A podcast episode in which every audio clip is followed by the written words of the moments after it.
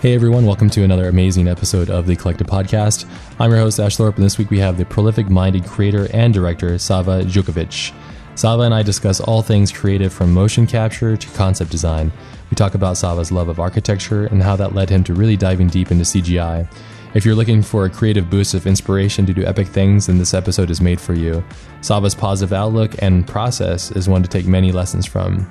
This episode is brought to you by LearnSquared. LearnSquared is an online art education platform that is founded and powered by industry-leading artists from around the world. The key focus to LearnSquared is to help you all achieve your artistic dreams. We do our best to bring on the top talent from around the world to show you just how they make the work that builds their careers. If you are like us and have that passion for art or a particular creative dream, then be sure to head over to learn squared dot com and begin your journey. Here we go, everyone. Episode one sixty-two. Let's roll.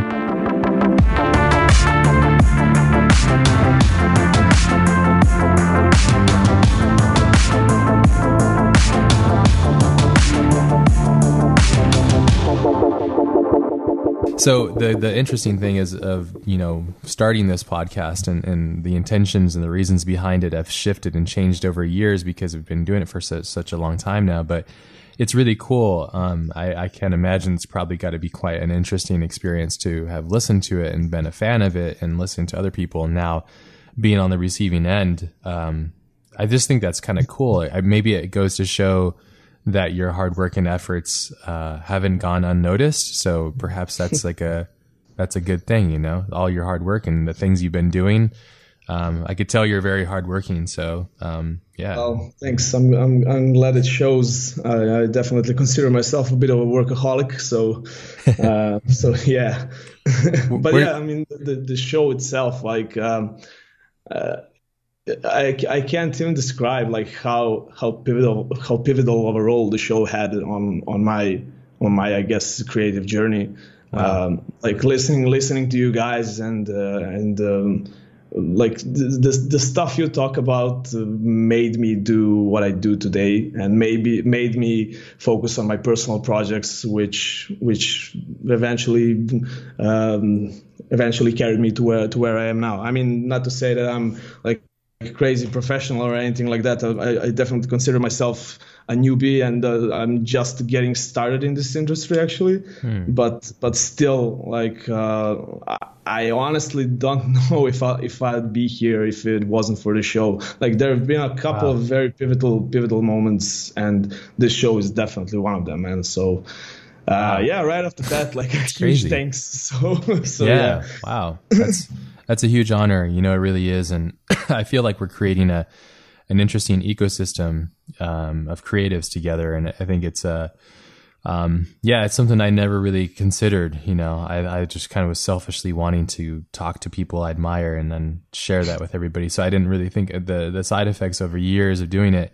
To have this, so that's really know, awesome. Like, it's awesome. Subconscious, subconsciously, kind of maybe you did, because I've just recently, maybe a, maybe two weeks ago, just recently re-listened like the maybe I think it was the second episode with G-Monk, mm. uh, and like in that ep- in that episode you mentioned that uh, you th- you think that Collective Podcast is the thing that w- you you would be the most proud of at the end of your career, like the most. Wow, I so, forgot I said so, that. Like, yeah. I mean, it's yeah. it's super fun, like going back to those older episodes. Uh, I never re-listened to them. Well. I, I, I cringe all the time, so I never. Oh yeah, to them. I know, I know how it is. Yeah, I was, I was recently, I was recently forced onto onto national television to to talk about our I F C C project, and wow. I, I, I couldn't, I couldn't bring myself to watch that. I was, oh man.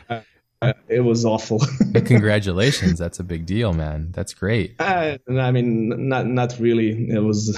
Well, that's special, um, though, you know, getting recognized for what you do. I, I love how humble you are. I think that's a, a really important part of the equation of being successful um, within this realm is is being humbled. But sometimes it can be self-deprecating, deprecating, which I think could be a problem, too. So uh, I have yeah. both of those tendencies, which I, which I find interesting. But no, that's great. I want to... I'm. We're definitely going to talk about the I F C C stuff, if that's okay, and quite yeah. a few other things. You mentioned being a workaholic. Does that come from a certain place, a certain somebody in your life, a family member, or?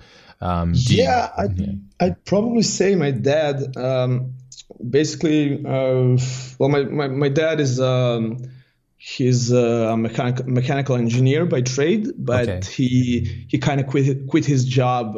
I don't even remember. It was over twenty years ago to start his own business. Uh, he's now a carpenter, oh, okay. uh, and he he runs that with my older brother. And uh, yeah, basically he he was already doing carpentering stuff while he was working his day job, so he was kind of overworking at the time. And we as kids will, would kind of always help him around with stuff like that. Mm. Uh, but so maybe maybe that was kind of influential. I don't know, because like most of my uh, school years, like uh, in high school and even in college, like I was, I was lazy as fuck, man. I, I didn't like, I, I skipped school as, as, as often as I could.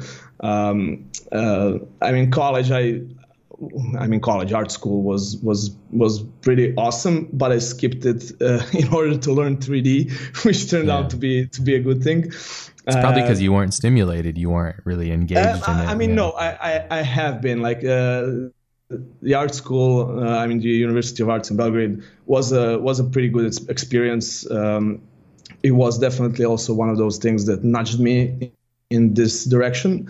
Uh, it was the place I've discovered the three D world in. So, so if it wasn't for that, um, maybe maybe this all wouldn't happen. So, so it definitely was, and I still like my old my own uh, my old uh, design days. I mean, I, I I haven't mentioned this, but I've studied uh, like interior and furniture design, so I have a background in kind of an architecture field. Yeah, uh, and I did enjoy it too. Yeah, I mean, I did enjoy that stuff. But it was just never like as soon as I got into three D, like the, when you when you realize you can build stuff in three D so fast versus in real versus in real world, like yeah. you have to deal with, I don't know, engineers and stuff like that. I mean, it's it, three D just seemed way more immediate to me. Mm. So so yeah, I, I think like back to the question, I think that was mostly my dad. Um, But also, like ever since, like that, it was one of those moments, and I'm sure you can you can recognize this as well. But um, like as soon as I first started, like as soon as I first opened three D S Max and just dropped in a simple cube and started ro- rotating around it, like I knew, like this is this is what I want to do. Like yeah. the, so from from that point on, it was just about like I don't know.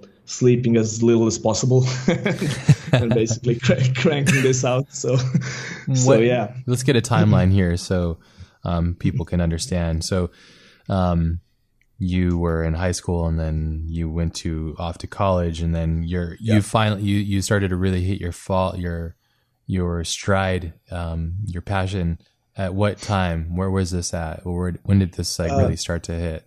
This uh, year-wise, uh, year was uh, two thousand eight. Um, okay.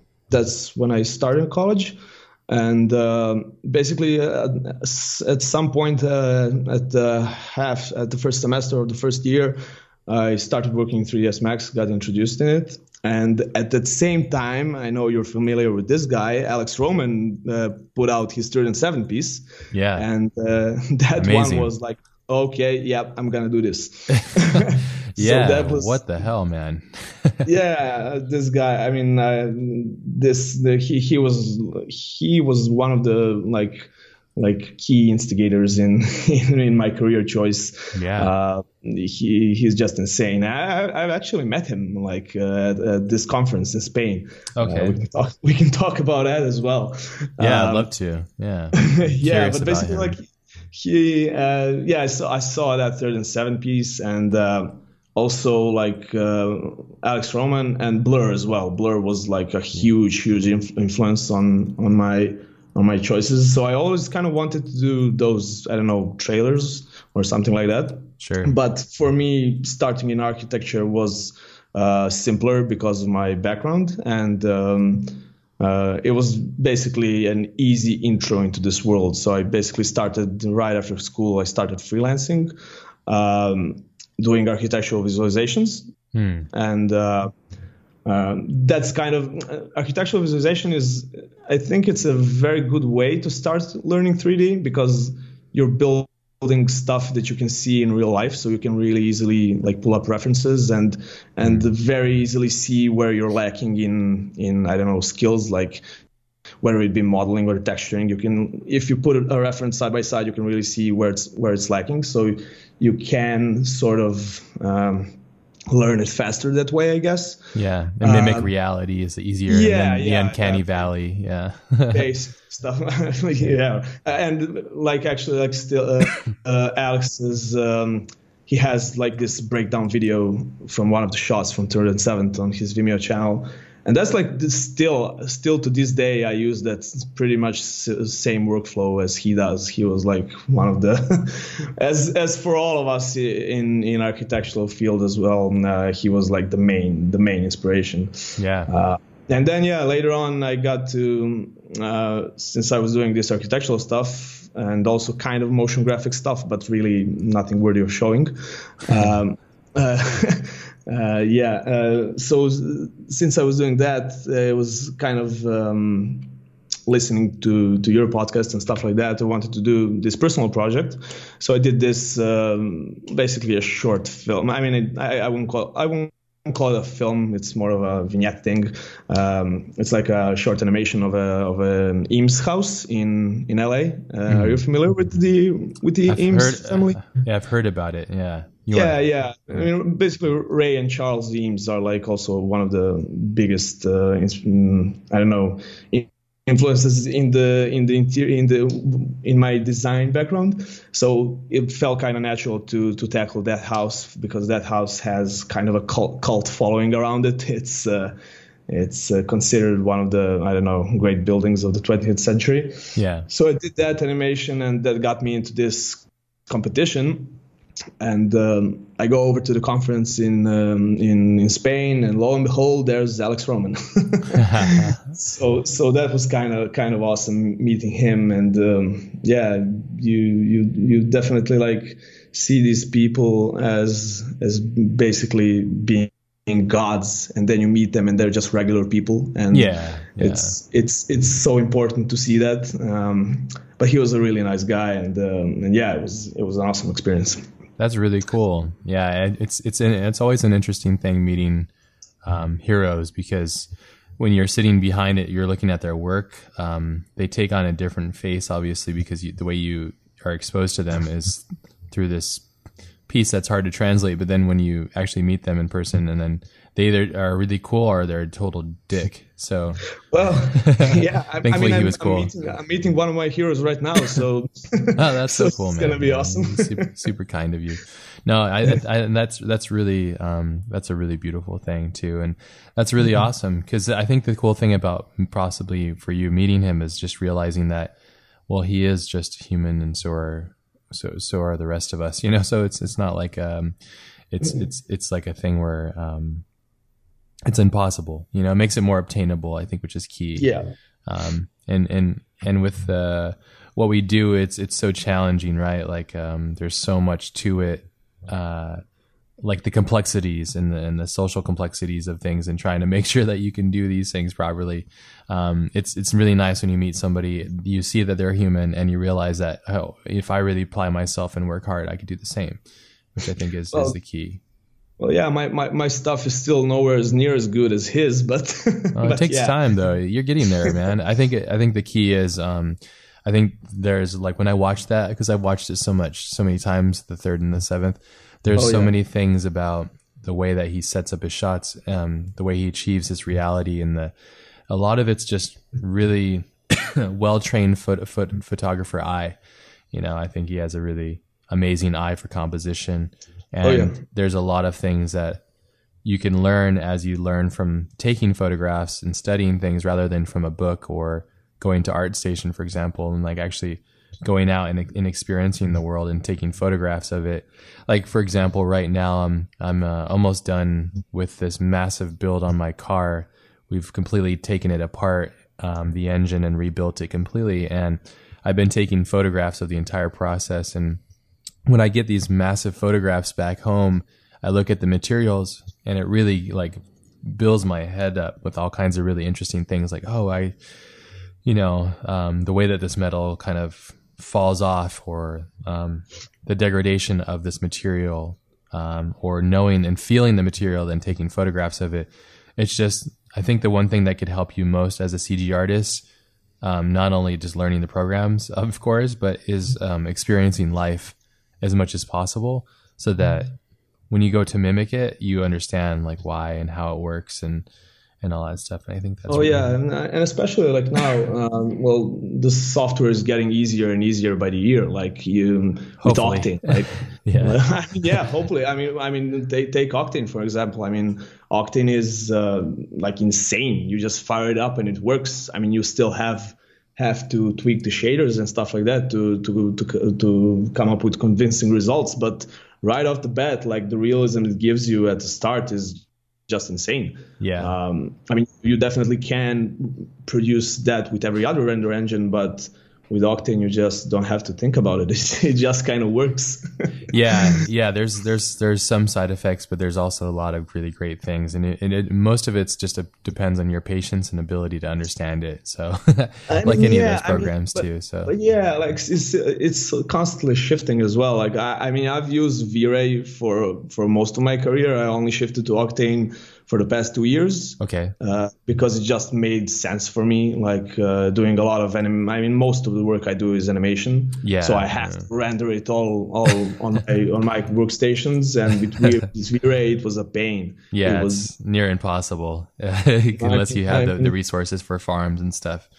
Oh yeah, oh yeah, yeah. You you need like you you definitely and, and it is getting faster and faster, but you you still need those giant resources. You need the basically the studio support. I mean, for for bigger studios, for bigger production studios, I definitely s- still see things like V-Ray and Arnold leading the way. Maybe even Redshift now. Yeah, but I'm hearing for great things about Redshift. Studios, yeah. yeah, yeah, and smaller studios and artists, individual artists like Octane is pretty pretty pretty awesome. It's incredibly empowering, which I think is really special, you know. And I think for people like yourself and I, we're quite possessed with making things, and the last thing we want to do is like deal with render times, you know. So we just want to we really want to just get it get as much of our stuff out as possible, and and that's yeah, one of, that's I, one of the key things. As you mentioned, motion and animation, I think we would both be completely fine if we were able to just be content with making a still image. That's so much easier, but like a oh, yeah. a moving but, picture, twenty-four frames per second, depending on the resolution, is or or sixty frames or whatever you decide to do, is just exponentially challenging. It's so difficult well, to challenge yeah, that. You, you have all this, all, all this other layers to it, like the actual motion and the actual editing and how it's spaced and stuff like that. But to me, it's always like I don't know. Um, I was never that much into into making stills. Like um, um, I, I could never make a still that could make, for me at least, that could make an impact as as an animation could. Yeah. Um, so I always kind of focused on that. Um, uh, still trying to figure it all out, all out, of course. But but uh, yeah, it was always pretty clear to me like the animation is gonna be is gonna be my way to go, which. Which kind of sucks on the hard drives, but yeah, what, you know? yeah. You yeah. must have a pretty extensive RAID system or something, huh? Uh, no, actually, like I'm really, I'm I'm really not much of a tech guy. Um, most of my computers were, were built by my friends. I don't know wow. any, anything about it. Like I've just recently finished a build on my um, on my very first P C build, mm. so I kind of got a hang of it, but it's nothing that much. Uh, I, I don't have a RAID system. I just have a couple of couple of bigger hard drives and and backing everything up like constantly. You have to get in that mindset as well. Like I don't know how how many. I think I have maybe four uh, four like external hard, hard drives for backup. Yeah. So yeah. yeah, that's not too bad. I, I just recently got this N A S system, Synology. Um, oh yeah, like yeah. D eighteen. Yeah, it's pretty. Uh, it's pretty awesome. I think I put oh, yeah. um, like forty-eight terabytes in there, just so I don't have to worry about it anymore. So I'm just yeah, awesome. Cause, yeah. well, because I like to back up everything too, and I use Dropbox as well. So like I back oh, up yeah, yeah. the Dropbox, and everything syncs up to it. So I'm just tired of having to deal with moving things around. I'm just over it. So I just I simply just want to create things, as as I know you are as well. So um, so I guess we should probably talk a little bit about why you shifted perhaps to Octane and, and what is provided for you, and then. Maybe some of the, because uh, I know that it's the new kid on the block kind of. And so, I mean, it's been around for a bit now, but um, I know a lot of people are really curious about that. And I get a lot of questions about that. Why Octane rather than say Arnold, and I have friends that use Arnold as well, and and a lot of my friends are shifting, no pun intended, to Redshift because um, yeah. I, I hear it's like faster and less problems uh, that you get from it. But um, yeah. Well, I'm, the thing is, like when I when I was using V-Ray, I was I was pretty technical about it, and I used to know all this stuff. And since I was using Octane, I just forgot about all the technicalities, which kind of which kind of sucks. But yeah, basically for me, from uh, and this is just um, I'm no, not an expert in Octane by by no means, so whoever's listening to this, take my advice with a grain of salt. But um, but Oct- the the best the best thing for me with Octane, definitely, it's not even the the interactive viewport, which is which is pretty awesome. I mean, you you have that with mostly any render engine now. But the the most important thing to me was just because of um, because of the animations and the number of animations I'm working on. I just don't have to worry about any technical uh, side of things, and I can just focus on creating the animation and um, the creative side behind of it. And mm-hmm. when I press render, I know it's going to render, and I know I won't have any flickering prog- problems at all, because oh, that yeah. was a huge, huge problem in V-Ray. I mean, not a problem. You could overpass it, but it's the render times were insane. Yeah. Um, but but do you know that flickering effect uh, with yes. the G I? It's a uh, yeah, pain so in the butt. I get that sometimes from Octane, actually, too. Uh, I yeah, got it when we were doing with that. Octane uh, is, with Octane is kind of different. It's, um, I mean, you, you, you only have to enable the static noise and you won't get any flickering at all. Oh, really? Yeah, so but, I, need, I needed your yeah, help I think, then. Yeah, you have, yeah. yeah, you have an option, like just tick uh, enable static noise and flickering gone. Oh, okay. uh, Why isn't that but enabled yeah, like, at not default? I'm not sure, man. Uh, but yeah, I would I would take noise any day over over flickering artifacts, because those are just plain ugly. Um, and uh, yeah, for me, from like just the fact that I know I can I can basically if. I mean, you still have a lot of problems with, you have to optimize optimize the scenes because of the V RAM limitations. But if you know how to work around those problems and know how to optimize the scenes and stuff like that, you're you're absolutely fine. Um, uh, so so that's the biggest advantage for me. Uh, again, like bigger studios, go V-Ray, go uh, Redshift as well. Like Redshift, uh, I don't think it's just a question of being faster from Octane. I think it's uh, because Re- Re- uh, Octane is completely unbiased, and Redshift is actually biased renderer. Mm. So it kind of has those workarounds as V-Ray does. So maybe that's why it's, why it's kind of faster. Yeah, I think that's but, why. Yeah. So I think, that, yeah, yeah. And I think the biggest draw right now for Redshift is, I, I think, I'm not sure on this, but I think Redshift uh, uh, doesn't have the memory limitation that Octane does. Like, I think mm. you you can have how many million polygons you, you want, and you're not limited in V RAM by by in that regard. I think, I'm not sure. So, which is really nice. Arnold has the same which, thing, which is really robust and stuff too. So. Well, yeah, yeah. I mean, all the all the bigger, all the big production renderers like V-Ray and Arnold, like they just they just plow through that.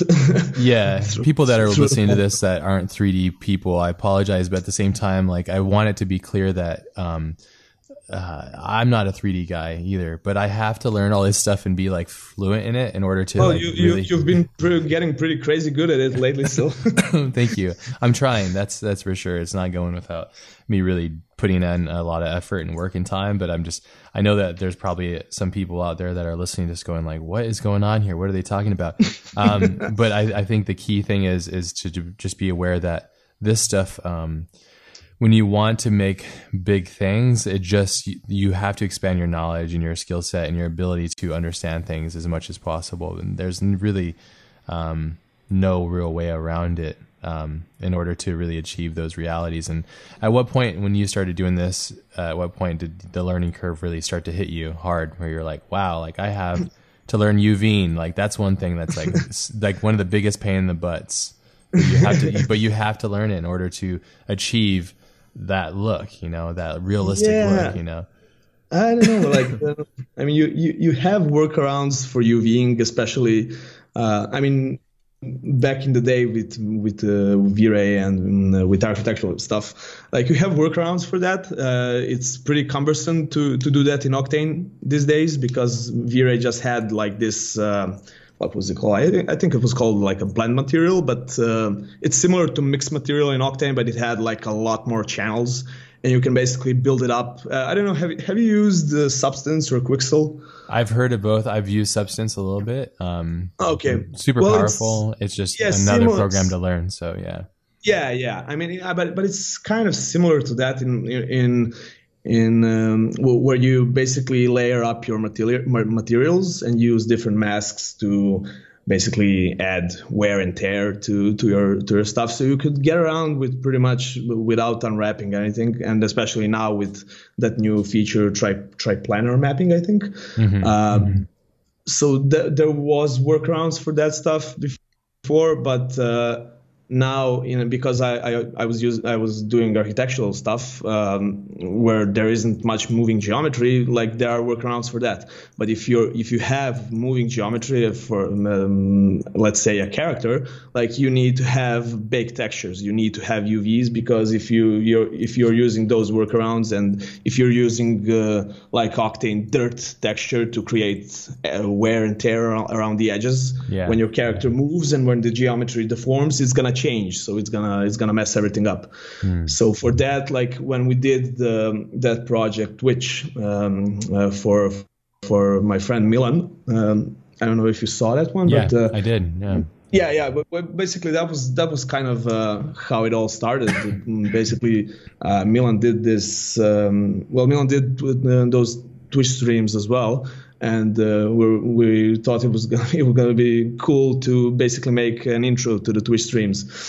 So, and I always like I, at one point we shared like a like um like a co-working space. So mm-hmm. I was sitting next to him all day long, seeing what he draws, and got so pumped and inspired on that stuff. So I was like, damn man, we need to make something together. And awesome. yeah, that was the first that was the first one.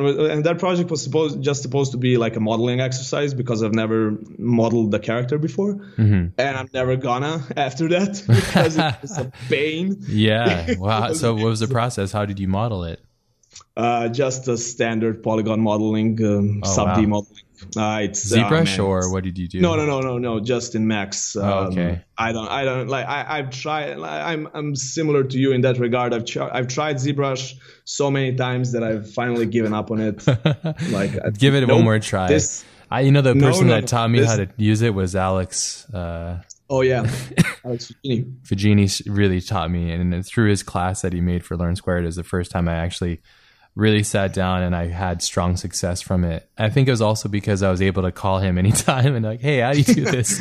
And so, oh, yeah, yeah, that that always helps, you know. That I, always helps, yeah. hit a, hit a lot of walls, but yeah, I mean, looking at the model that you had, to, I thought you built built this, um, at least some of it in ZBrush. No, no, the, it was all it was all straight up poly modeling, and it was it Yikes. was a pain, man. Yeah, yeah, but. Yeah. But yeah, like, but there is this um, there is this workaround for UVing, which is pretty cool. Um, so basically, when you build a model, um, I'm I'm just gonna link this to you so you can put it in the in the notes. Please. There's this tutorial on Gumroad uh, by this guy named Chung Khan. I think that's how you pronounce it. Okay. Uh, let me just find it. Uh, and it's basically called like. Um, uh, quick UVing hack or something like that. So you still need to you still need to properly uh, properly unwrap the model. Mm-hmm. um, I mean, not unwrap, but basically create the seams for, for um, where where the unwrapping is going to happen. So you still need to do all that manual labor. But as far as the actual relaxation and stuff like that, you just plug that in into ZBrush and just click one button, and it all just do does it automatically for you, and it does it perfectly. It's ah. it's like it's like magic, man. Ah. You just import it back, and you're ready to go into Substance or into or into Quixel. I personally use Quixel, but uh, Substance is is awesome as well. I think I'm gonna switch actually.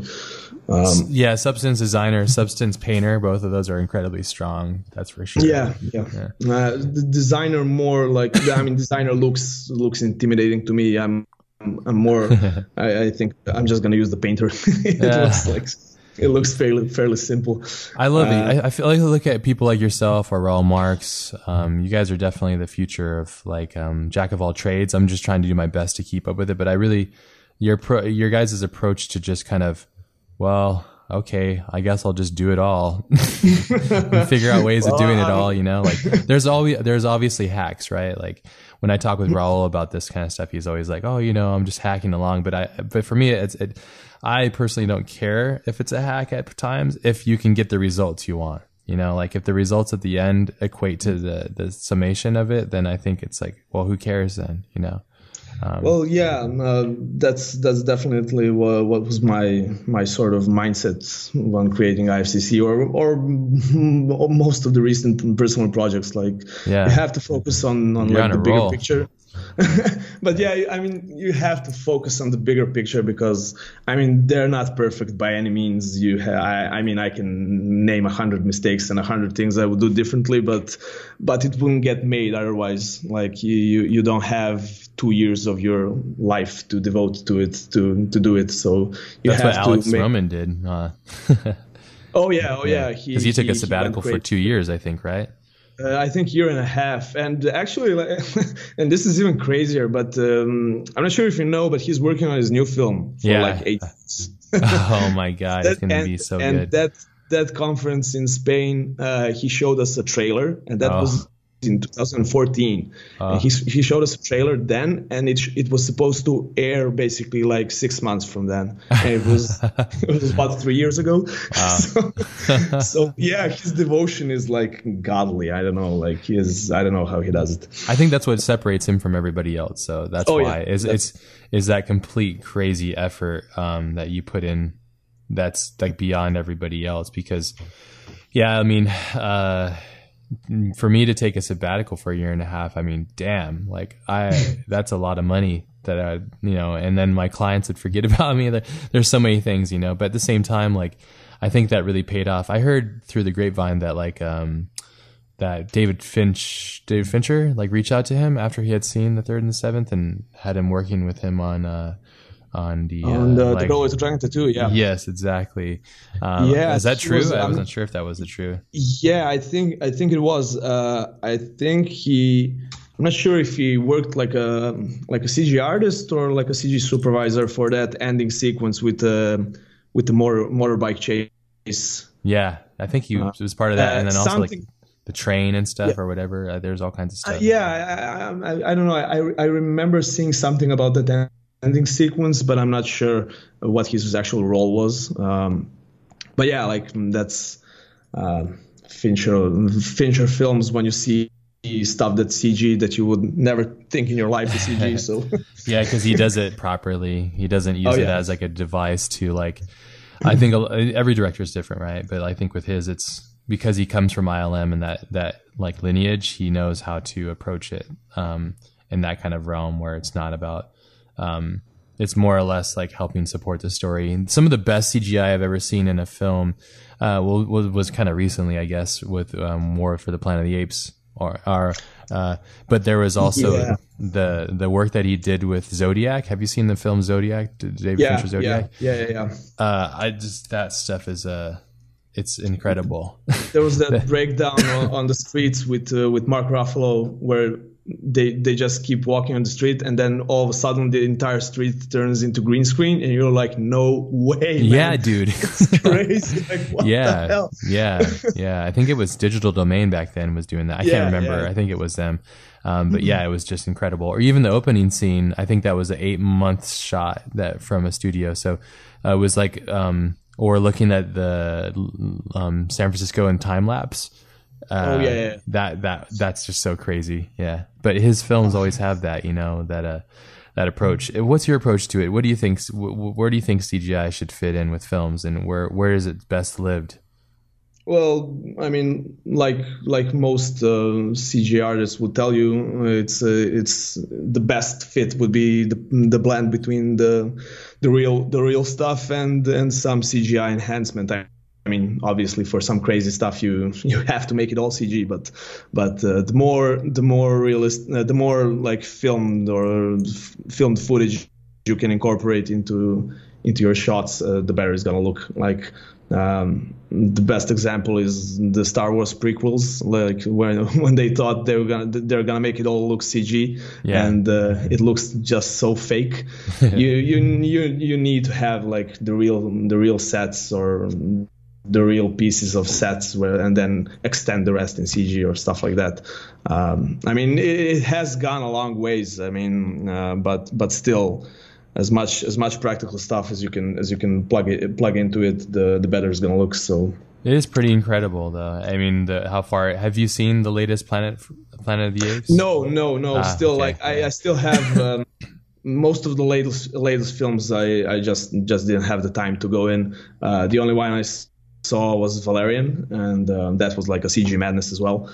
Yeah, um, I'm. But, but seen yeah, that, I, yeah. I mean, I, I didn't particularly like it. Yeah, it's fine. It's okay to but, speak but, your mind, because everybody has opinions. If you're out there and you no, loved no, no, it, don't let. Who cares? But, but no, if you don't no, like I, it, it's fine. I was really looking forward to the film actually, but it just didn't work for me. Yeah, um, but yeah, later, I mean, yeah. I've heard the great stuff about Planet of the Apes, and uh, I mean mm. the. The, the trailer itself looked like uh, Jesus, like I, I can't even believe. But but even like um, but even for Ghost in the Shell, like uh, those. Um, Those breakdowns of uh, of Scarlett's whole bo- body is actually C G. Like, what the hell? Yeah. Like, I, yeah. I, I could never catch that. Like that that was, and I think that was N P C or, or I don't uh, know. Yeah, I'm not sure. One of those, N P C or The Mill. I don't know. Yeah, There's yeah, a, maybe it was The Mill actually. Yeah. Yeah, I can't remember, but it's getting really crazy. Have you seen Dunkirk yet? No, no, okay. no, no. I'm really Everybody's curious to see how he go. I, it was really great. You should watch it. But um, oh, I'm definitely gonna. But uh, but yeah. it's just uh, I don't know. I have uh, maybe I have this conference coming up in a couple of days. So maybe maybe when I get when I get back. So sure, you should treat yourself and see it in, in, in the IMAX. So. Um, oh, we don't have those in Serbia. Oh man, that's a bummer. Well, oh, maybe. Yeah.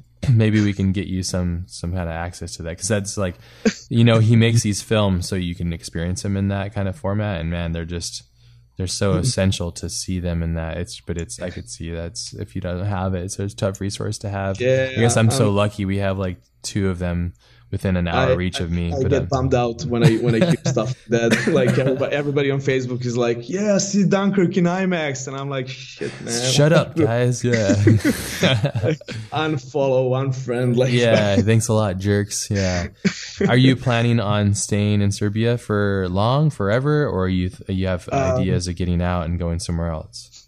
Well, well where, yeah, where would I that know. be? Like, I, I had I had uh, plans earlier. Like earlier, I, I wanted to, I don't know, try myself out, out in the U S or or and I don't know. Didn't have anything planned out. I just figured out it was gonna happen eventually. And um, nowadays, actually, I'm not sure. Um, uh, we'll definitely see. I mean, there's st- some stuff happening lately that that will require me to um, kind of shift. I mean. Um, I'm sure um, I, I was just recently in Glasgow at Axis Animations. Um, uh, I know yes. you you know Debbie over there. Debbie's awesome. Uh, Debbie's so, great. Oh, yeah. And they're, yeah, they're great, they, man. They, they do amazing work out there. They are they're freaking amazing. Like, I, I was blown away. And then they, they, that was actually, like, one, one of my first visits to, like, a proper like a proper studio. Yeah. Uh, and it's it's insane. They're all Houdini-based. They do all their stuff in Houdini, which is insane. What? Uh, Yeah, yeah, they, uh, I, I had no idea they wow. could do that. They, they render in Mantra, which is like native to Houdini. Wow. They do their character animation in Maya, but all of the final scene assemblies are done in Houdini, which wow. is pretty insane. I didn't know that either. I thought for some yeah, reason yeah, I thought yeah. I just assumed three D Studio Max. It's crazy. They do that. Wow. Yeah, yeah, yeah. They they they do all their like final uh, lighting and stuff like that in Houdini, and then composite in Fusion, I think. Wow, um, that's crazy. They are they are pretty, pretty insane, and um, and they were kind enough to to bring me over to to for a couple of days to see their operation, which was awesome. Wow, uh, that's so cool. So yeah, that, that's kind of that's kind of uh, a collaboration that's gonna hopefully gonna happen in in the in the next coming months. Uh, um, Uh, so so for for that I will shift between Serbia and um, and uh, Glasgow. I, I, I can still work remotely, but for certain key aspects, I would have to go and, um, I don't know, be, be on site and uh, supervise stuff like that. Wow, um, that's so cool, so, man. So, yeah, that's that's gonna be pretty, pretty, I mean, if it if it eventually happens, it's still not one hundred percent sure, but but yeah. You seem uh, to be the type of person that will just manifest it. I think once you understand how to make, because it's not like, I'm not saying it's a God complex, but once you learn how to like rebuild, like create life and reality inside of C G I, like I think you start to understand that you could do the same in life, you know, like, oh, I want right. to have this job, or I want to build this thing. And you kind of, it's like a precursor to living a prolific lifestyle, because you understand like the somewhat of the recipes of how to do it synthesized in, inside a C G I or a computer, but you can apply that then to your your life, I think. At least that's my approach. Uh, that's uh, kind of how I look at it. So, well, yeah. I mean, I still have to to figure that stuff that stuff out. Um, I mean, the I, I'm I'm not sure. Like the the recent development, I, I just started uh, to uh, in the next coming months. I'm gonna move in with my girlfriend with my girlfriend. So we're we're definitely planning on, on starting a life here, but um, we'll see. Uh, well, I think you could do I, it anywhere. That's what I'm thinking, though. Like you can do well, yeah, what we do yeah, anywhere. But sometimes it helps to be closer to other things, but um, yeah, yeah, yeah, definitely. I mean, I mean, for some for certain aspects, you have to. Uh, but uh, I, yeah, we'll, we'll still we'll, we'll still see what the future holds. But it's it's definitely exciting, exciting times. Um, uh, Like the last couple of months have just been insane. Um, Good, dude. And it's, yeah. don't, don't you love those strides, those positive strides where all that hard work is starting to add up, and and the, and the, the stress and, you know, dealing with like, the ups and downs? I imagine that there's got, there's plenty of them.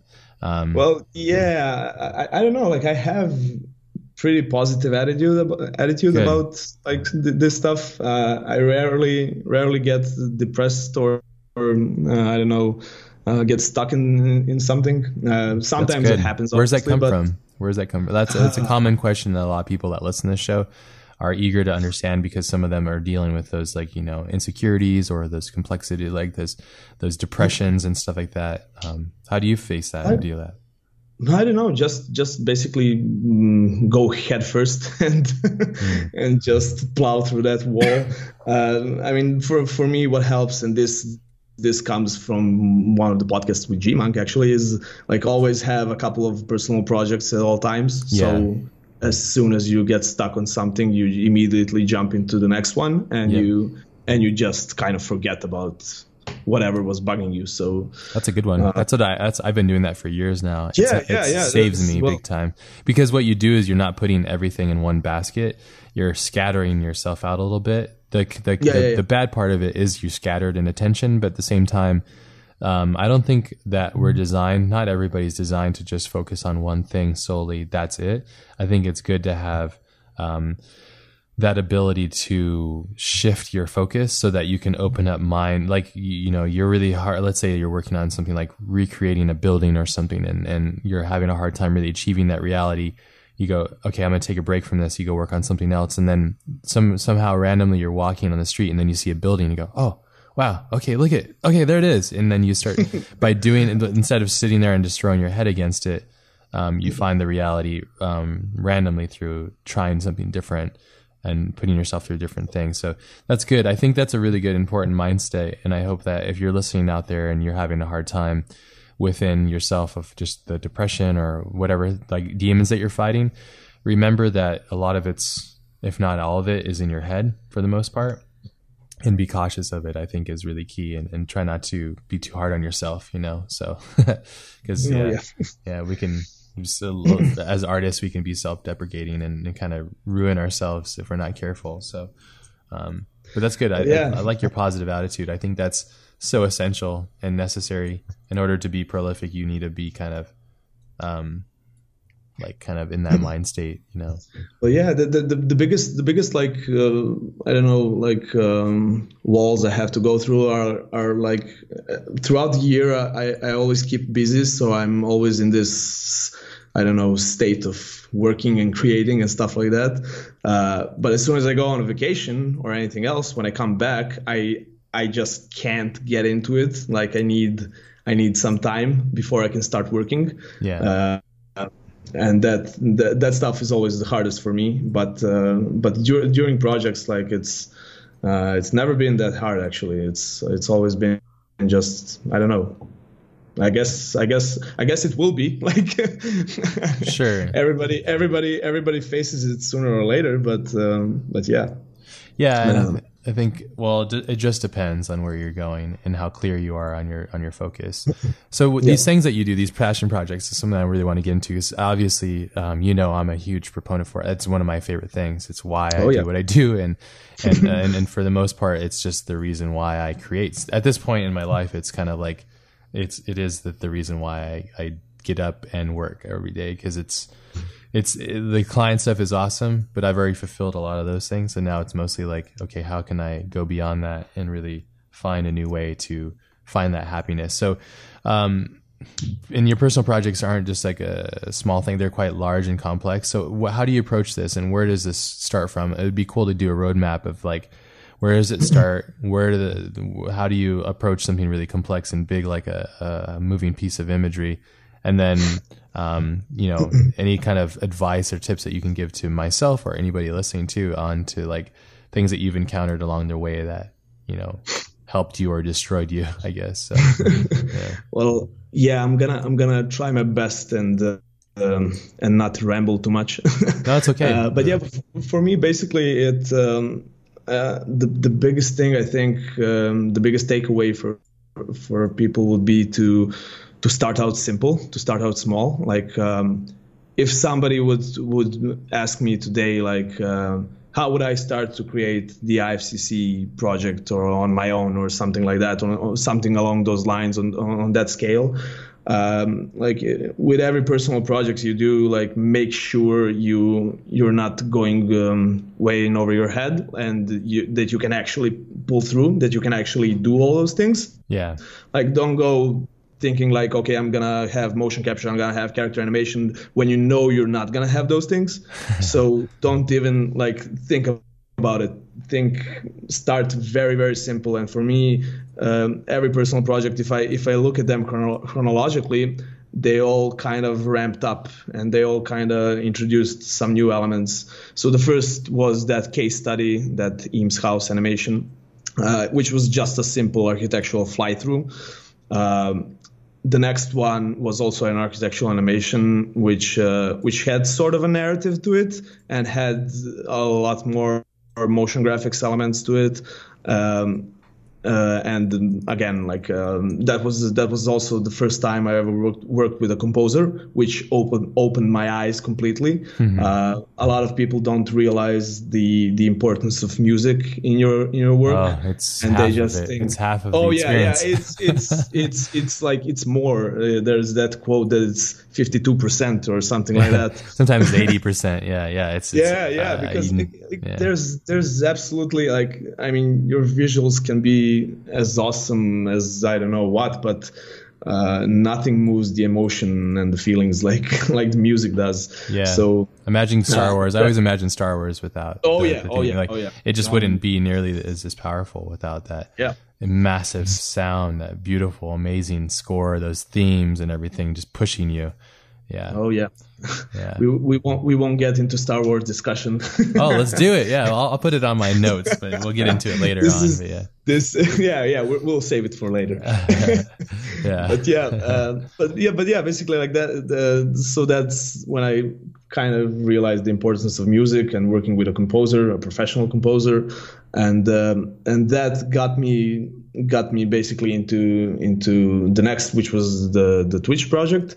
And that one was simply like a couple of us trying to make uh, something different than, than what we usually do. So I was doing a lot of architectural and motion graphic stuff, and I wanted to try and make something that looks like a trailer. Hmm. And uh, and we we had, there was actually just three of us. So uh, Milan was uh, designing the character. I did all the three D stuff, and uh, is I'm just gonna call him his um, his actual name is Nebosha, but I'm just gonna call him as he's the guy who did the music and the score. Our good friend. Awesome. Um, he worked on the on the music for that. So we we created the whole animation without motion capture, without everything. So I I had to animate the character myself, mm. which I had no idea how to do. So I animated him in. in slow motion. So that's the only way you could kind of get away with it. But we did that. Uh, and uh, along the way, we have a friend who works at, at this motion capture studio. And we were like, I, was gonna ask uh, that, yeah. I don't know, do you guys maybe want to help out on this? Do, we showed them the animation and they were like, yeah, sure. This is going to take us maybe two hours of, of actual recording and a couple of more hours of refinement and stuff like that. So they were in. And uh, that's awesome. Uh, they, they have like offers like that basically every single day, where students go with big ideas. We want to do this, we want to do this, but nobody actually comes with uh, a finished product like like we did. We we had the entire animation finished, rendered out. We showed it to them. They saw it. It um, looked kind of okay, and uh, and they were they were basically down for it. That's great. And uh, so that was that was another kind of stepping stone. And then for all leading up to to the I F C C program. Project where uh, another good friend of mine from school, I have two actually good friend of mine, friends of mine, uh, Nenad and Mika. They they basically um, we talked about doing stuff together like for years, but never actually got around to it. And when they saw how I mean. Twitch was not received like insanely well, but it, it was received pretty well. And uh, when they saw that, they wanted to be a part of it, basically. So step by step, you kind of grow your connections and grow your, I don't know, um, friends and group of, groups of people who want to help you around um, to do this stuff. And then and you can basically go and tackle the bigger, the bigger stuff. Um, I've I've I've learned this the hard way where where I before all of this I mentioned I wanted to do like this big project on my own, and when I started I just realized it's it's it's never gonna happen. So so yeah, you definitely you definitely need need to take it step by step, and you need to realize it's not gonna happen uh, like in a matter of months. It's more likely gonna be years. Uh, Uh, but it, it definitely can happen if you if you just persist and if you just keep at it. And um, yeah, uh, we have almost identical identical reasons and identical processes and identical pathways. I mean, yeah, I guess I cool. guess you yeah. went through all this stuff with your Ghost in the Shell, like the, the original the homage project you did. Mm-hmm. With the, yeah, I mean. Yeah. Uh, This, uh, all of this I'm talking right now, this is basically all taken from you. So oh, that's great. So, yeah, no, that's really cool. I, I, I, do you have a process along the way to keep you like? One of the things I do is I make like um, Google spreadsheets, like to keep me focused on tasks, like shots that are due and all that stuff, like just so I can use it as a a guide, basically. Do you have that same kind of thing, or do you, what do you have? Do you have a list? I use, I'm big on lists, obviously, probably, you know that, but. Yeah, um, yeah, but, but not really for me. Um, I do make my own lists, um, just old school writing, writing pen and paper. Um, but, uh, but like, I'm not really that well organized, unfortunately. Hmm. Uh, like mo- mostly like, I'm gonna I'm gonna mention I F C C a lot because that's like uh, my only point of reference for this sure. stuff. Sure, yeah, it's, it's your big but, touchstone right now. It's fine.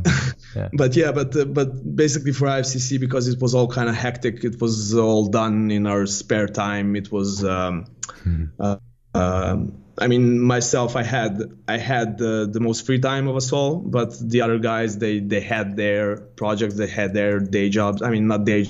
jobs. We're all basically freelancers, but uh, they had their responsibilities, so they couldn't uh, devote as much time as they wanted to it.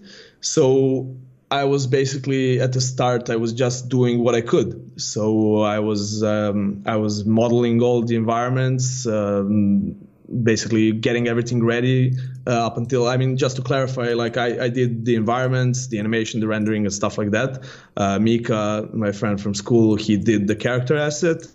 And Nana did the the ship as, the spaceship asset, and Milan designed the the spacecraft and uh, and the character, and uh, basically while those two were uh, were being developed and modeled, I had to do this other stuff, and since everything came in in different time frames, uh, first I got the spaceship model. So I, okay, I, I'm I'm just gonna go and uh, render out all the shots that have a spaceship in it. And then when I got the character, then I could basically go and render everything else. So so it was in a sense kind of hectic, which is why I, I didn't even I didn't even have the time, honestly, to to make some spreadsheets and make everything. everything clean and organized, because I just kind of once I have once I have the the previews done, I would just go in and basically see what what shot can I can I do straight away, whether it be the shot at the very end or in the middle, wherever. I don't I don't start linear linearly ever. Um, it's it's always what can I do with with the things I, I already have first. So I think that's a smart approach too, because it removes, I, I, we're, I'm working on a, a really big project right now with just one, one other collaborator, a friend of mine. And um, we started to try to do it linearly, and we l- totally lost interest and steam. And so we were like, okay, let's, let's find the shots that we want to do instead of like trying to make the entire thing. Cause you know, as you do these state, these, these, this, these kind of films, it starts off with, there's a, there's a process you must follow in order to achieve like the final outcome and somewhat success. You don't just go and do the final render at the end. You have to have the assets. You have the assets by modeling them. So you start off with like a previs, and then you start to do the model, and then texturing, then lighting, and then you start to do animation, and then oh, you bring yeah. it into comp, and then you do comp, and then you do any revisions, you go backwards and forwards. But anyways, what we decided to do was go and find the shots that we like the most, focus on those primarily, and just like just dig really deep into them and make them as best we can, and basically go through each shot and the entire sequence, and then render them to the, like a still image of them at the highest quality that we like, and then use that as inspiration. Then we, then we're we're already there, you know. So if we create the still image, and then we can go and do notes. Um, when you do, when you go off and do these things, do you look at films, other films for lighting inspiration, or um, what, how do you get your inspiration and muse through this as you go to find your final frame? Well, film film is definitely uh, a big a big inspiration for me. Yeah. Uh, um, for uh, specifically for I F C C, we did. We did a lot of reference gathering uh, at the um, at the start of the project, uh, so most of that stuff came very early on. It was uh, because it was um, it was basically uh, six of us, uh, or not maybe six, but maybe four of us pouring in with the references. Uh, they came from all all kinds of different sources. So we had stuff from film, stuff from other animations, from um, I don't know, Pinterest boards, um, wh- whatever we can we can pull together to to basically inform um, a specific aspect of of the of the animation. And um, like most of it did uh, exist in the previews, but uh, I'm sure as well. Uh, I'm sure you know this, but uh, like a lot of stuff uh, also comes uh, kind of evol- evolves as as you're doing your animation, so you kind of find stuff while you're working on it, and you, uh, and it kind of just I don't know it it was it, it wasn't never supposed to be there, but it kind of just evolved through the process of creating it. So and uh, and for for for I F C C especially, it wasn't uh, it wasn't a big portion of it. Like I think eighty percent of it was already there at the beginning, but some stuff, uh, some design stuff and the effects stuff were definitely. Uh, Definitely evolved as we as we pull through, but um, but yeah, like um, um, I don't how do you, know. How like, do you deal with that though? The ever changing, uh, you know. Uh, well, yeah, but you, you you have to kind of. Um, I mean, like like the one fun story is um, in I F C C we have this effect of of the ship uh, jumping through this interdimensional portal, basically. Yeah. And um, and that effect, uh, since I was doing most of the three D stuff. Um, uh, it, it came basically a time where I where I was like, okay, I'm just gonna sit down and tackle this, and that was basically the most demanding effect. And the first version I did was just your typical standard like blue energy tunnel that you've seen a thousand times, and I was. And I was, when I was making it, I was thinking I was making something awesome. Like I was, yeah, this is awesome. I can't wait to show everybody. And uh, and yeah, basically uh, w when I showed it to them, uh, everybody was like, "No, this is this is total shit, man. Like this is the same stuff, man. This this this is not gonna work." Uh, and I was at the point where where I I kind of wanted to leave it like that, because I I was just I, I needed to get on with with, with everything else. Uh, I thought I didn't have the time for it. Um, but uh, is the guy, who, uh, the composer, uh, he he's a graphic designer as well. But he he came up with the idea of it actually. Okay, well, instead of being a blue energy tunnel, let's make it just a metal tunnel. And when I did a quick test of that, that was like day and night difference from the first version. And then it was just a couple of more iterations, and the convert. I mean, I mean, the, the effect is super simple. It's just a cube. I've just taken it. It wasn't a cylinder. Just made it into a cube, and it was. Uh, it's it's a super simple effect, but uh, those are but the again, best it's ones, one uh... of those. It's it's one of those tricky things where I don't know. When when I look at when I look back at it now, like if I if I'd been if if I had a, a bit of a shorter temper, I might be like, no, fuck it, we're just gonna use this. And it would have been much worse. So you kind of have to, especially, I mean, that's the that's the one of the biggest advantages of working with other people is uh, actually combining the ideas and uh, and listening to everybody else, and uh, not just being stuck on your own stuff. Like like, um, uh, so so that's that's why I like working with other to, people too. It just helps you sharpen one another. Oh yeah, yeah. It, it it it really depends on who you pick though. You got to be careful because you could pick the wrong people, you know, that will actually destroy you more than like help you out too. So it's, it's all about finding that good teamwork, you know, in order to make so, those things so possible. Far, fortunately, I've had good luck. So good. That's awesome. Yeah. It, it seems like you, um, you managed to figure out the right way, the right approach too. And, and I think that's really key, you know, because yeah, because if you don't have that, it's, it's, it, it gets really complicated and quite a, quite a, um, more of a, tr uh, tr a well, trouble yeah, I mean, than anything. I guess, I guess the right approach, I mean, not, not to say like, uh, um, I don't want to say like, uh, let them do what they, what they want to do, because I'm not, I'm not their boss. I'm not here to let them do anything, but, uh, but like you can, you, you can't be, uh, like overbearing and trying to hammer in your own stuff. You have to sort of always try and um, not try, but just basically trust in your in your teammates and uh, trust and trust them to do their their thing, and uh, they're gonna pull through, and it's gonna be it's gonna be good. So yeah, no, that's true.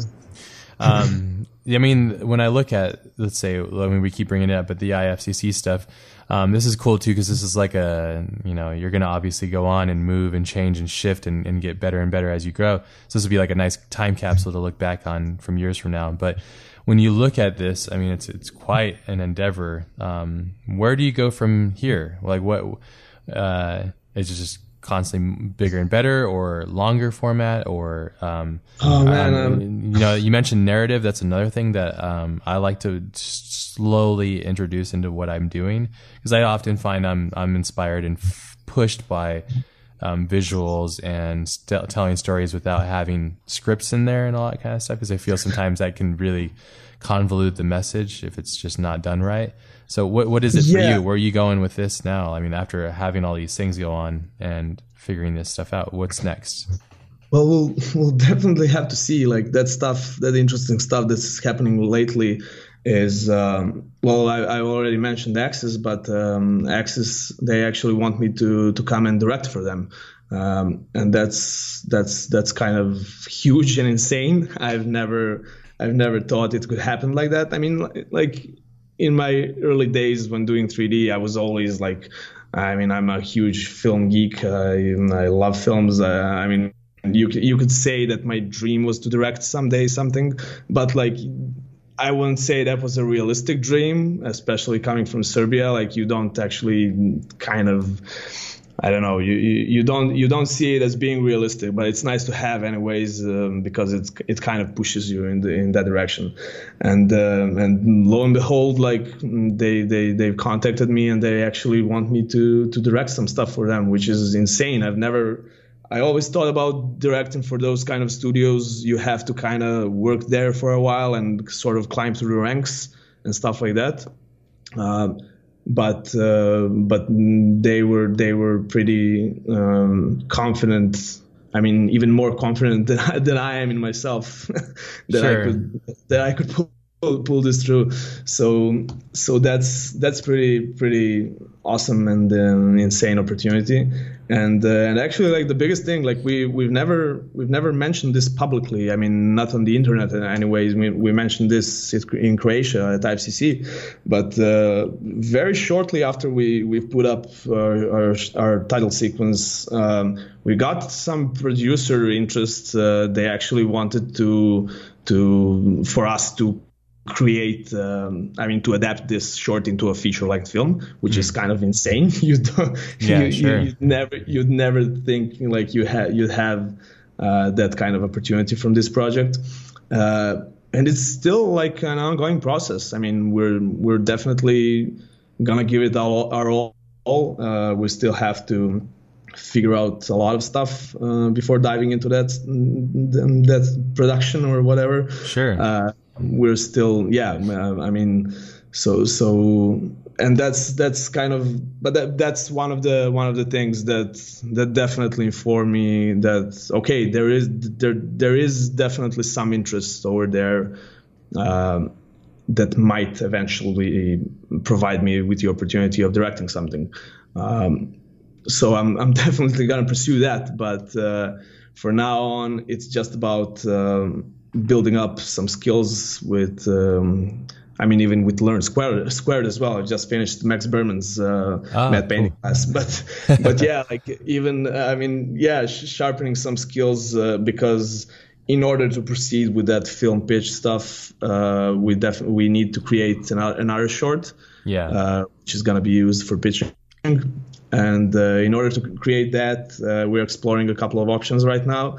Um, one of them being that we will have to produce it ourselves, uh, which is fine, which is totally fine. But I would much rather do it properly this time with a budget and um, and actually, yeah, um, that helps. So we, th that helps a lot, yeah. uh, but that's yeah, that's that's definitely kind of the I, I guess you could say the next big thing. The um, I would I would kind of hope to do in the future. So oh, you're already yeah. there, man. I'm sure it's this is great though.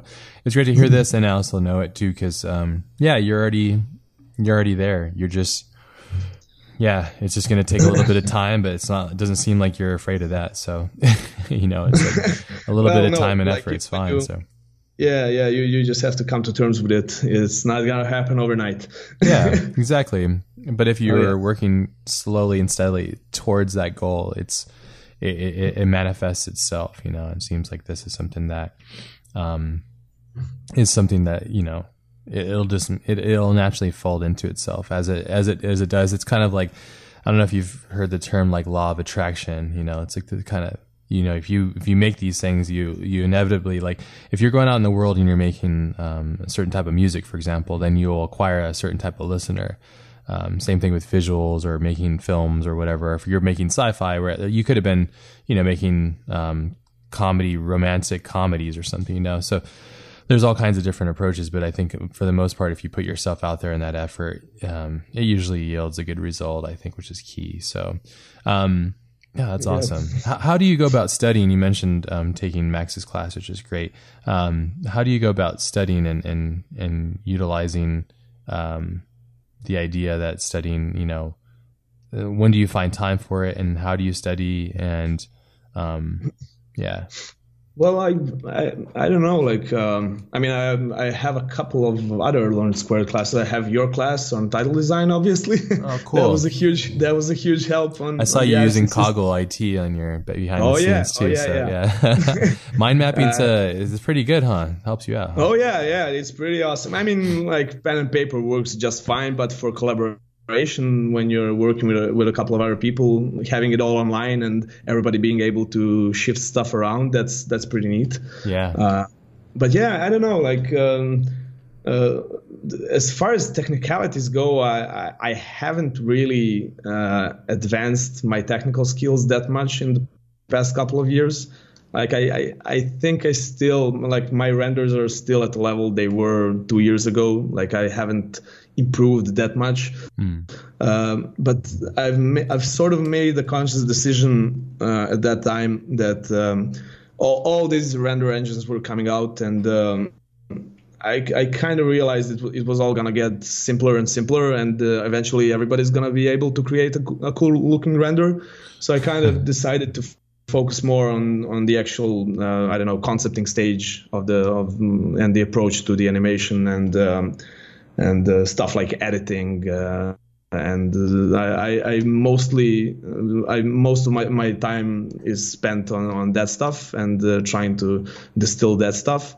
I mean, I'm I'm definitely not trained in the field. I've learned everything from various internet videos, like um, those YouTubes. Uh, I mean, the, the the nerd writer stuff is priceless. Uh, yeah, I love those. The the, the Every Frame a Painting uh, guy is just um, the best thing ever.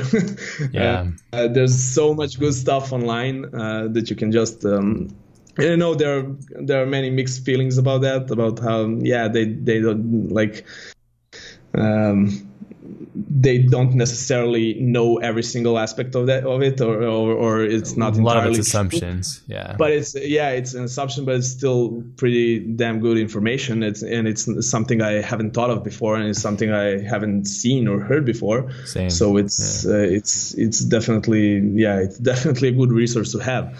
Um, I like how it makes you think, you know, um, how you consume things, and it allows you like, um, cause yeah, it's true. I remember watching like Mike Hill's analysis oh, yeah. on like Terminator two and or Terminator two. Yeah. And I remember, um, just through people I know that know Jim Cameron, and yep. they, sh- they had showed, uh, Jim, uh, that video, and, and Jim was laughing because it's like, He he wasn't. Jim naturally just did that without thinking about all those things that like my. So it's not like with when with Jim's approach is like no, it's just that's his approach to making art. Whereas um, Mike was going so far down the rabbit hole, um, it's, it, like you know, getting lost in that stuff. Like whatever, that's his thing. I'm not trying to mock him did, or anything. I, did, but, I didn't know that the the Jim Cameron actually saw saw those videos. That's actually awesome, man. Yeah, yeah, of course he did. Because um, I mean, people that know him will show him that, you know, which I think is really yeah. funny. But but I mean, you know, what I'm getting at here is um, a lot of the times when you watch these analysis of of people's thoughts on how things are made, they're not filmmakers. They've never made a film. They don't understand yeah. how films are made. They know how to watch them, but they don't know how they're made. So when yeah. you're when, when Stanley, like there's a there's another one called Room like one twenty-seven or whatever. Uh, it's on. It's a documentary about The Shining.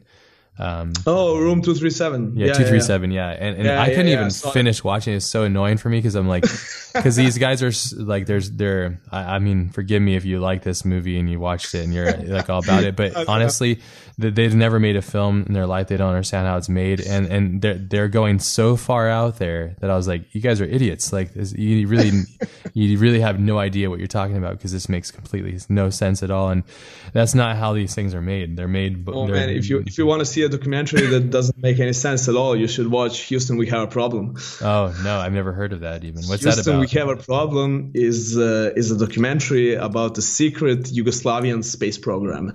Oh really? Oh, oh no. Man, it's it's like the greatest thing ever. Like it's insane. Oh, interesting. So I mean, it's, there, it's there all like there are some interesting things in it, but but like but come on, like some of the stuff they're saying is like just insane, man.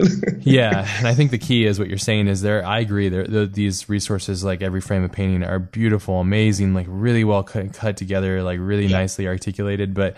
I think the key is you got to remember where the source material is coming from. These aren't directors, these aren't filmmakers. They're uh, they're consumers and observers, and so you know, like taking their word for what it's worth. It's it's it's good to know it and and to hear it and see it, but at the same time, like it's man, like yeah, unless you're hearing it directly from David Fincher's mouth.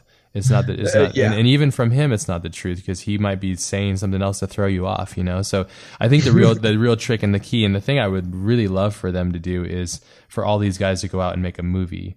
I, I would love to see a critic or a film analysis uh, a person go out and actually try to make a film.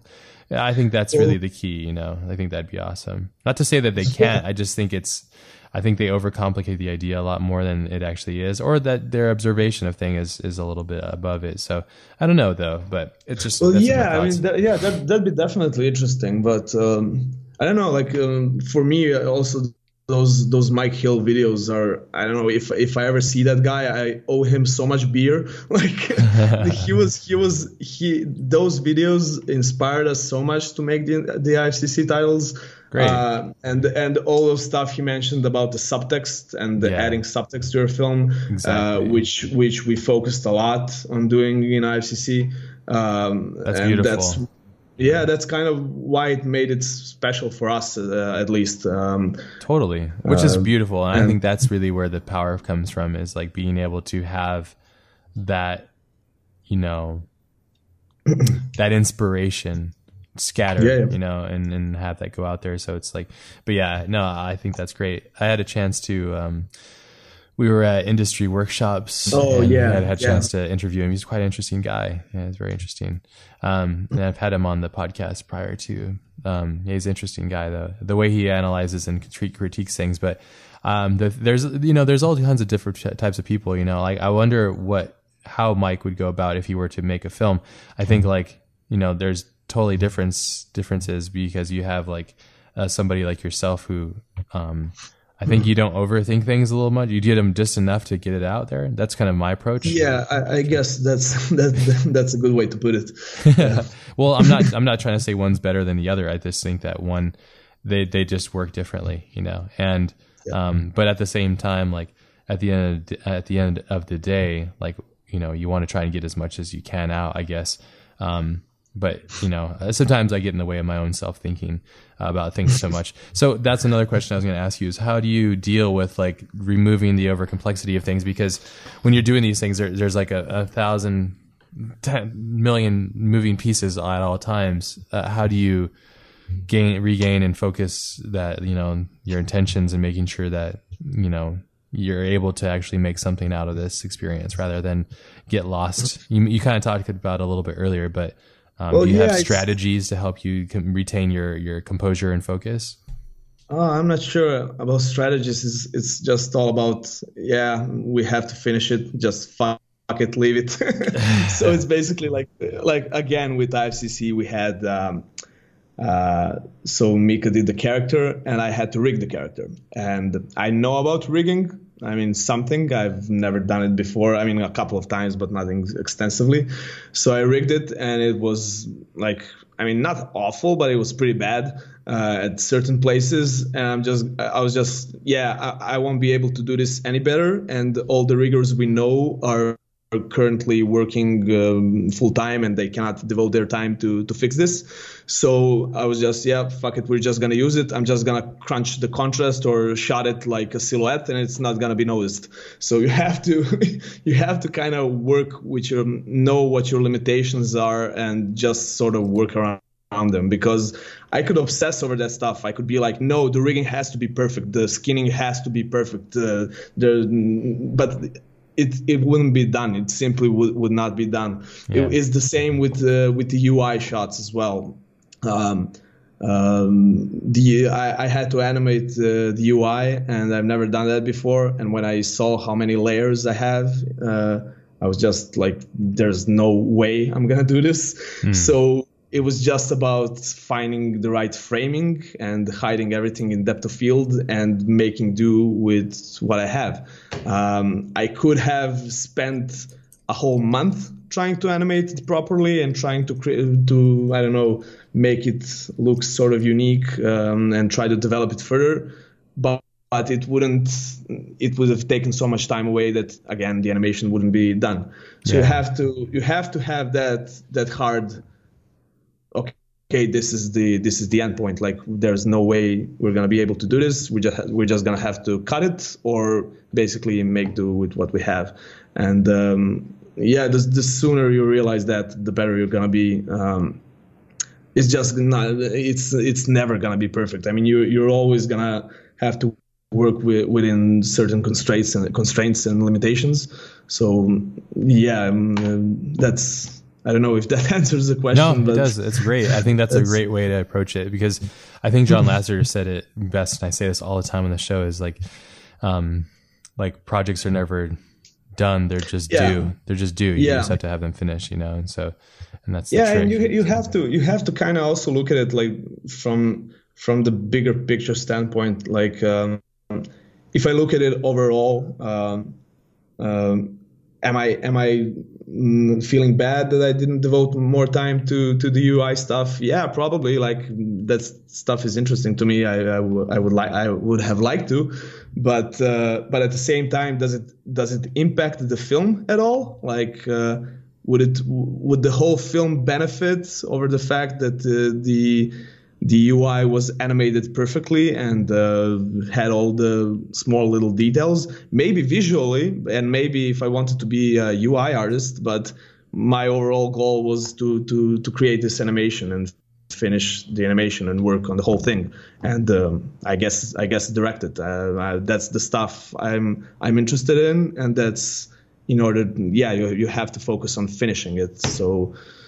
So yeah. you you constantly have to look at it in, in that regard. Where where does this does this simple little thing actually impact the the entire I guess story and the entire the entire film as a whole? Well, whatever uh, your goals is, are, right? Like focusing yeah, on whatever your goals yeah, are. Yeah, I mean, if it's it's definitely it's definitely beneficial if you want to focus on those aspects. Like you, yeah, you absolutely need to fo- you, you absolutely need to make them shine. But uh, I was more interested into into basically creating this whole animation, and for that for that part, you do need to you do you do need to cut, cut things out and yeah, remove that complexity. No, I think that's really key, and I think if you're listening to out there, like for this kind of stuff, I think the key is really knowing what it is that you're after. When I first started in the in the industry, I was really focused on um, wanting to be really good at U I and really wanting to focus on that and like be the best that I could at it. Um, I, when I first started working on it in films, I didn't even know what it was. I didn't even know what U I stand for.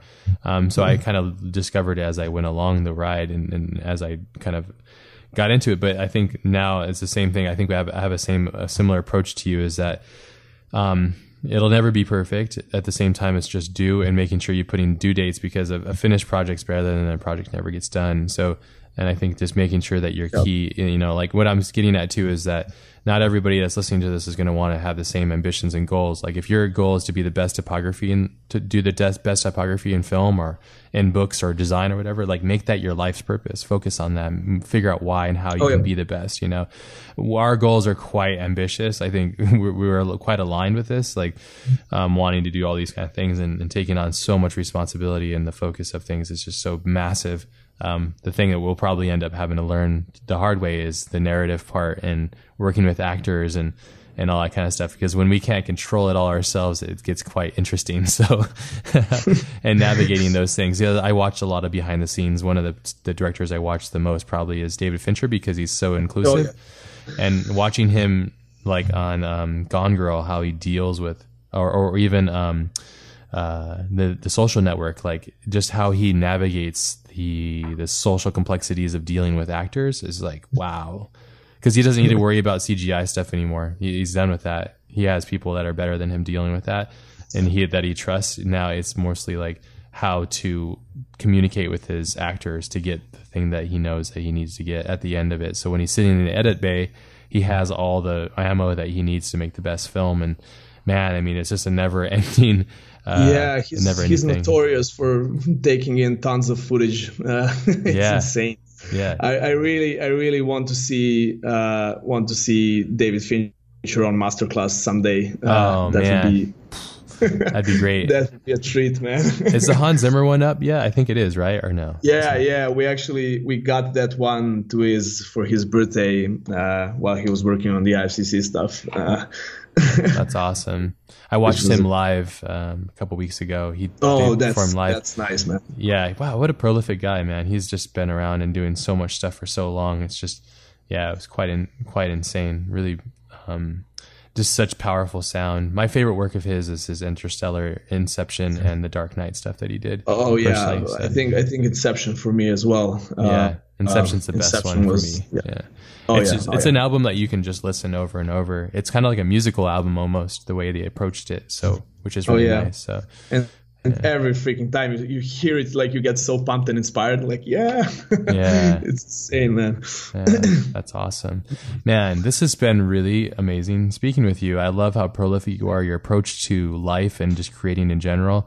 Um, I'm hoping that people are listening to this really take something special away, that it's about having that strong, positive outlook on things and really being open and optimistic at the same time, obviously always learning and always knowing that you aren't the best. And at the same time, like embracing the fact that being the best is all about learning and trying to, you know, improve and grow every day.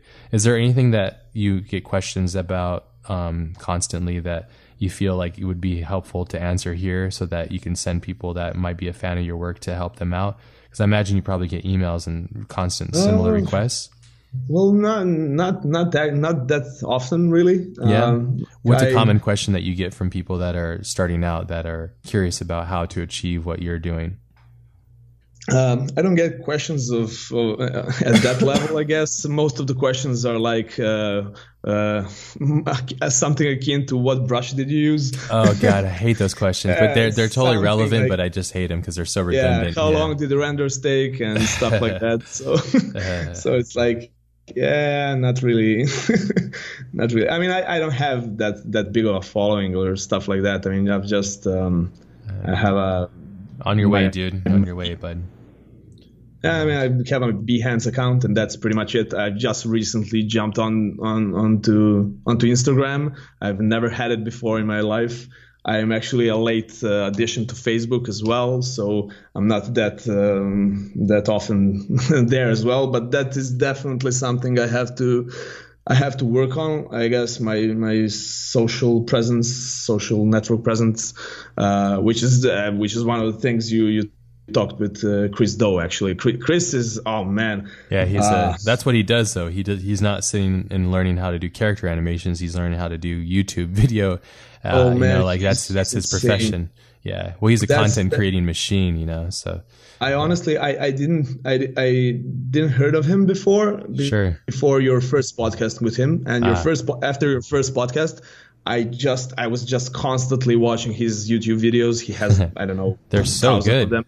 Yeah, they're so. Oh, good. they're they're insane. The, yeah. the the quality of information is like, I feel I should be paying for this stuff. Like, yeah, we live in a crazy time where we get like any uh, man. When I I mean, I'm probably dating myself. I'm thirty-four years old now, but I feel like things are so exponentially changing so fast and so quickly. But I feel like when I first started getting into the industry, man, like.